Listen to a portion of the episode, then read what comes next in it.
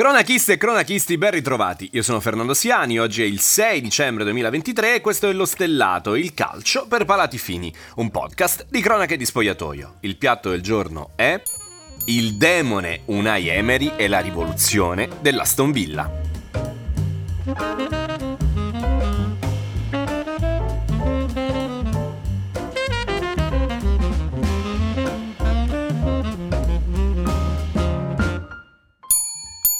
C'è una squadra in Premier League che sogna di diventare una big. È quarta in classifica, a meno uno dal City campione di tutto, e stasera si scontreranno l'una contro l'altra.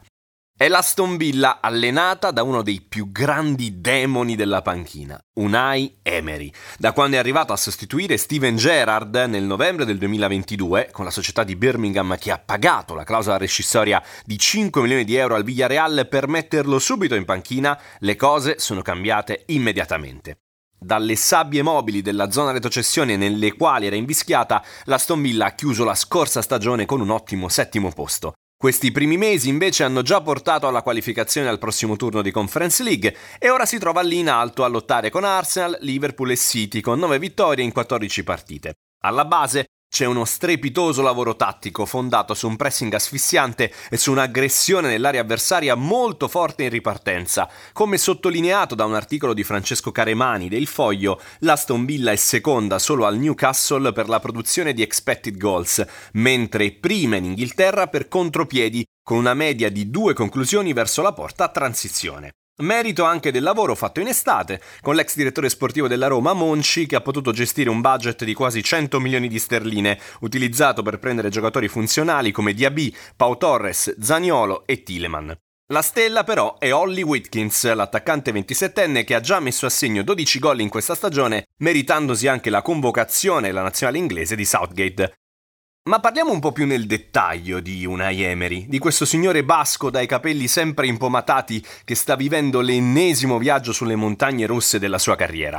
Perché parlo di demone quando mi riferisco a lui? Perché è uno dei massimi esponenti di quegli allenatori che allenano formazioni che partono nella maggior parte dei casi in condizioni di svantaggio rispetto alle altre, eppure riescono quasi sempre a centrare gli obiettivi. Quattro Europa League con il Siviglia, nessuno come lui nella storia del calcio, due qualificazioni in Champions League con il Valencia, una semifinale di Champions League con il Villarreal dopo aver eliminato addirittura il Bayern Monaco. L'unica eccezione è il P S G, allenato per due anni dove ha comunque vinto sempre Ligue uno e Coppa di Francia, ma con l'onta del sei a uno al Camp Nou con il Barcellona. Nel suo periodo all'Arsenal veniva spesso accusato di overthinking, ma se c'è una cosa su cui sono tutti d'accordo nel parlare di Emery, è la maniacalità nei dettagli. Sul Times di oggi c'è un articolo che descrive la trappola del fuorigioco dell'Aston Villa.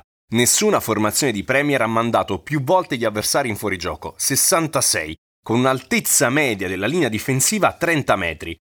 Per info, chiedere al Tottenham che si è visto annullare tre gol di fila con Son, tutti ovviamente per offside. Nell'articolo c'è una foto che mostra la linea difensiva perfettamente allineata anche nella postura del corpo, un'immagine di una sincronia quasi artistica, segno evidente che il lavoro di Emery sia entrato in maniera incredibile nella testa dei giocatori.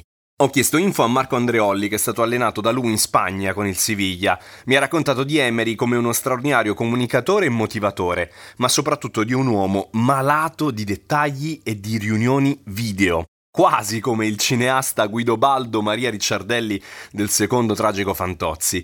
All'interno dello spogliatoio c'era un telone dove venivano proiettate ore e ore di segmenti di gioco, di allenamenti, per avere sempre un quadro più che completo della squadra che si sarebbe andata ad affrontare e della tattica che sarebbe stata utilizzata. Il telone veniva portato anche allo stadio e in trasferta. Le proiezioni avvenivano anche pochi minuti prima di entrare in campo per il riscaldamento e in alcuni casi anche all'intervallo, dove venivano proposte alcune giocate del primo tempo che erano state riprese e montate dai suoi collaboratori. Insomma, se si cerca un allenatore che possa stupire il mondo, volgere lo sguardo verso l'inconfondibile sagoma di Unai Emery non sarà mai un errore. Servizio finito, Lo Stellato torna domani pomeriggio.